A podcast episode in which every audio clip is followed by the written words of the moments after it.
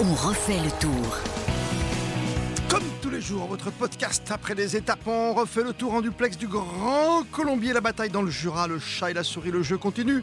Entre Pogacar et Vingegaard, des questions de bonif, des questions de secondes. Il n'y a plus que 9 secondes justement qui séparent désormais Pogacar du maillot jaune de Jonas Vingegaard. Premier français, David Godu. Dernière chance en bleu, pourquoi pas pour toucher encore ce podium d'ici le 23 juillet, date de l'arrivée du Tour de France sur les Champs-Élysées. Puis aujourd'hui, enfin l'échappée, l'échappée belle.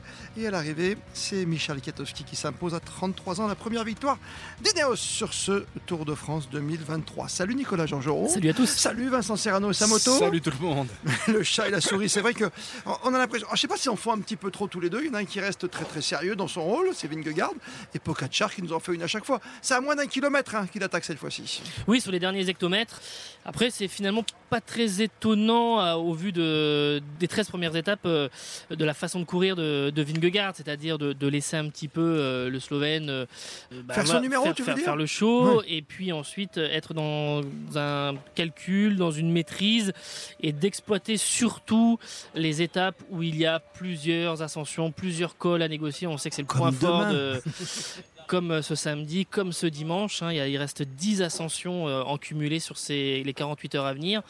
Et donc euh, forcément, là, c'est le gros point fort de, Jumbo. Et là, en revanche, il faudra s'inquiéter pour, pour si dans les 48 heures à venir, il n'y a pas une attaque d'envergure, au moins sur une des deux journées.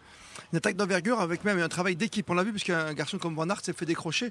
Aujourd'hui, ici, avant l'arrivée au Grand Colombier, tu vois ça comment, toi? Est-ce qu'il en fait pas un peu trop, finalement, pour se poser la question, avec euh, aller chercher ses croissances à baguette de pain, euh, Vingegaard, jusqu'à imiter, faire la révérence à l'arrivée? Il fait pas un peu trop? Pogacar plutôt. Euh, Pogacar, t'as dit Pogacar, Vingegaard, ouais. Pogacar, mais moi je pense que Vingegaard est, est- est peut-être un peu stressé parce qu'il se rend compte qu'en fait au final, même s'il a une équipe qui est forte et, et qui roule à 100% pour lui, peut-être une équipe un peu plus forte Oui. qu'UAE, ben ça suffit pas.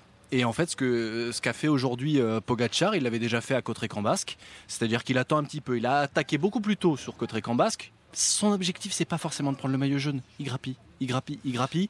Puis- peut le prendre maintenant, il va le prendre, non Et je suis pas sûr, Non, bah parce qu'au final, Il n'a regarde, pas freiné avant l'arrivée. mais le, le- le- le dernier Tour de France, Pogacar prend le jaune et ensuite il le perd. Il le perd. Euh, Parce que voilà, la Jumbo met en route. La Il fait une Jumbo vraie mettait en grande route. étape, tu Mais vois. si tu regardes l'étape d'aujourd'hui, c'est peut-être la première fois où on n'a pas vu la Jumbo. On a vu le UAE courir dès le départ et au final, qui se Ouais. retrouve avec Pogacar et Vingegaard, et Parce ben qu'il- c'est Oui, parce c'est que à c'était Il Daniel. de te le dire, volontaire. Nico, Ouais, il ouais, garde des forces. Garde C'était des forces. volontaire, c'était Ouais. c'était volontaire de ne pas Bah, être j'y crois pas euh, trop. devant. Et, et puis après, il y a un élément qui est important quand même entre, euh, pour euh, l'équipe euh, UAE par rapport à l'année dernière, c'est que ils ont fini qu'à 4 l'an passé. Là, ils ont encore euh, toute Pas leur faux, force Pas faux. entre les, le Covid et puis les, Hmm. les, les- les blessures. Donc, euh, Mais si on part du principe que Vingegaard est peut-être plus fort que Pogacar euh, dans l'enchaînement de col, Oui, peut-être. Sur la longueur et la chaleur. Quelle Ouais. équipe est meilleure en montagne? C'est la Jumbo ou c'est UAE non, c'est Jumbo qui sera, qui sera meilleur. Simplement aujourd'hui, ils n'ont pas voulu euh, afficher une quelconque euh, supériorité. Ils savaient très bien que Pogacar et UAE voulaient faire euh, quelque chose. De toute façon, au départ et assez vite, ça a été dit dans, à plusieurs équipes que l'échappée, elle aurait pas forcément, d'ailleurs ils ont été contredits, mais qu'ils Oui. ne voulaient pas les lâcher 6 minutes ou 10 minutes à, à l'échappée et que tout le monde a compris que de toute façon UAE voulait passer. Donc là, on, peut, on est vraiment dans de la stratégie euh, pure où Jumbo a, a finalement laissé le champ libre à UE Oui, pour en plus, s'exprimer. aujourd'hui, on rappelle, c'était une course de côte. Quoi. Il fallait rouler euh, 120 km, il y avait un plateau difficile. Mais derrière, tu savais que tu avais 17 bornes où il pouvait se passer quelque chose, mais on, C'est on pas, le le, sait. c'est pas le terrain favori de Vingegaard. Il va pas attaquer euh, au 17e, quoi. Il va, il va attaquer au dernier kilomètre. hein. Donc la Jumbo a tout fait pour, euh, enfin, a laissé en fait Pogacar récupérer encore quelques secondes, quoi. Bah, en tout cas, clairement, la, la Jumbo a laissé, les a laissés euh, contrôler. Après, euh, c'est une question où euh, Vingegaard, euh, là, tu touches à, à l'état de l'état de forme de, de- de- de ton leader. C'est explosif. Les, les- les courses de côte comme ça, c'est jamais le fort de, de Vingegaard. Et puis Pogacar, il est toujours au-dessus. Donc euh, voilà, on Ouais. sait très bien qu'il arrive à le sortir de sa Mais roue. quand tu regardes simplement la course intrinsèque et les bonifs à la fin et tout, tu te dis que euh, voilà, Pogacar est plus fort. Est-ce qu'il faut se fier aux apparences, Nico? Ah bah moi, pour moi, le, encore, le, le grand favori encore de ce tour, Toujours c'est Vingegaard. Toujours tenant du Donc, Pour titre. moi, c'est Vingegaard et c'est pas Pogacar. Tu mets pas 5 euros, toi, sur. euh, J'ai un billet de 10, donc Ah, on je- peut mettre 5. Ben, on fait moite-moite, mais je mets pas 5 euros sur Vingegaard Vingegaard. Voilà, moi je pense que le. ben D'accord, oui, je suis Team Poggi. Quoi. Je suis Team Poggi s'il faut se prononcer. Allez, je- Oui. je, je me lance. Mais en fait, je pense que, et là on l'a encore vu, alors c'est c'est sur des attaques qui sont plutôt courtes, qui sont très fortes, punchy dès le départ. On se demande même si c'est un sprinter en montée. Mais euh, Pogacar pour moi est plus fort en, en montagne. Vous avez vu, on reparle pas de sa blessure. hein.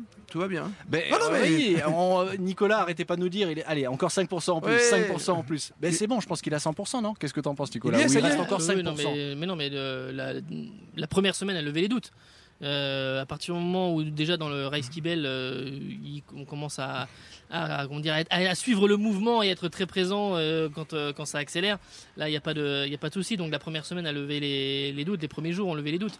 Et puis en descente, il est beaucoup plus à l'aise. On sait qu'en descente, évidemment, un peu plus crispé aussi, Bien sûr. forcément, sur le cintre. Et voilà, tout cela a été levé. Je vous adore hein, parce que j'ai l'impression qu'on parle nous de aussi. tactique, non mais de jumbo, du AE et tout. Et finalement, ça, ça va jouer, tu sais quoi? Sur le contre-la-montre, il n'y en a qu'un seul. Et là, au moins, ils seront tout seuls, il n'y a personne, il n'y aura pas de tactique d'équipe. Et c'est le meilleur qui l'emportera ou Le, pas? le seul, le seul truc qui peut se passer pour euh, Vingegaard, c'est d'avoir un scénario à la, à la 2020. C'est-à-dire que euh, on termine par un contre-la-montre, ce qui n'est pas le cas là. Oui. Ce que je veux dire, c'est que Jumbo est très largement au-dessus de tout le monde en, en 2020. Le problème, c'est que tu as une équipe super forte, mais un leader un peu déficient. C'est ce qui s'est passé avec Roglic. Si jamais, si, si en 2020, c'est pas un contre-la-montre pour terminer à Belfi, ouais. mais une, une étape en ligne, jamais, jamais Roglic euh, ne craque parce que de toute façon, son équipe l'aurait sauvé. Donc euh, c'est juste ça qui peut arriver pour euh, Vingegaard, mais son équipe elle est au-dessus. Oubliez pas que Pogacar gagne toujours au moins 3 étapes sur un Tour de France. hein. Minimum, hein Minimum. hein. D'accord, une pour l'instant.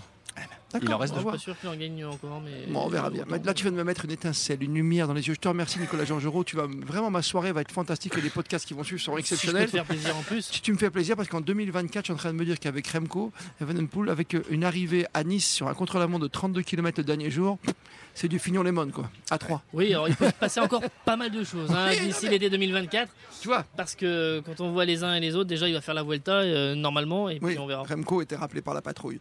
Euh, La patrouille qui n'a pas réussi à récupérer l'échappée, ça c'est bien aussi. Ça montre que quand tu pars à 19, tu peux aller jusqu'au bout, même si il y a 17 km de montée. Et la victoire du vétéran, vous étiez avec la moto RTL aujourd'hui, en tout cas sur la grande radio, Vincent Serrano, elle était belle cette échappée. Picato, comme on l'appelle dans le peloton, Michel Katowski, le polonais, s'est imposé. On n'y croyait pas trop, hein, parce que ça a mis du temps peut-être un peu à partir, et puis c'est resté aux alentours d'une 45, deux minutes d'écart. On s'est dit, bon, il joue la montre.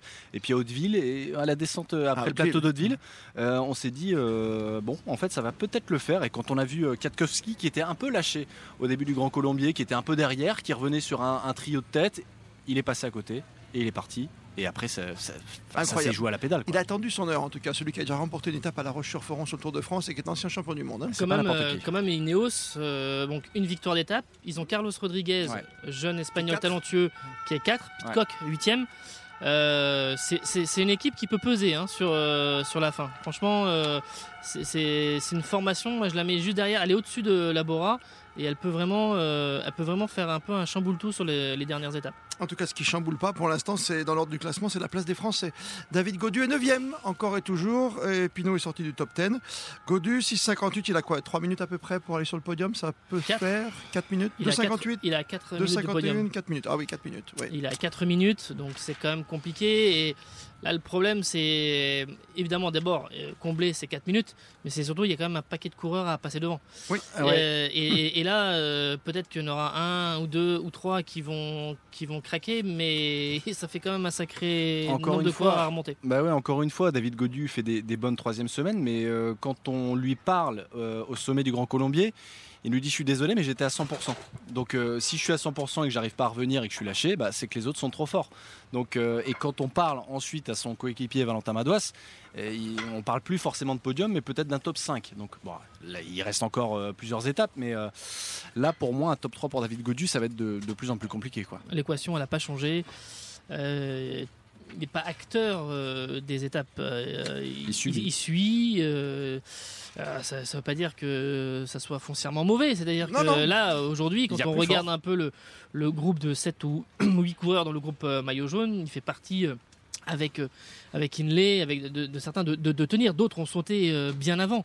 Mais au bout d'un moment, il, il craque. Le problème, c'est ce sera de, renverser la- un peu la table à la façon d'un d'un Bardet en 2016 euh, Qui à Domancy. À Domancy, c'est vrai, cette côte célèbre, hein, notamment pour un certain Bernard Hinault, qui est un tube champion du Tour de France et champion du monde sur cette route de Domancy. Quand j'étais pas né, c'est ça? Quand vous étiez pas né, dans les années 80, vous savez pas ce que c'était, vous aimez cette musique, mais vous ne connaissez pas euh, la vraie histoire. Juste un tout petit coup de gueule en 10 secondes. Moi, c'est pas un coup de gueule, c'est une observation. Pour la direction du Tour de France, c'est Monsieur Gouvenou qui dessine le tracé.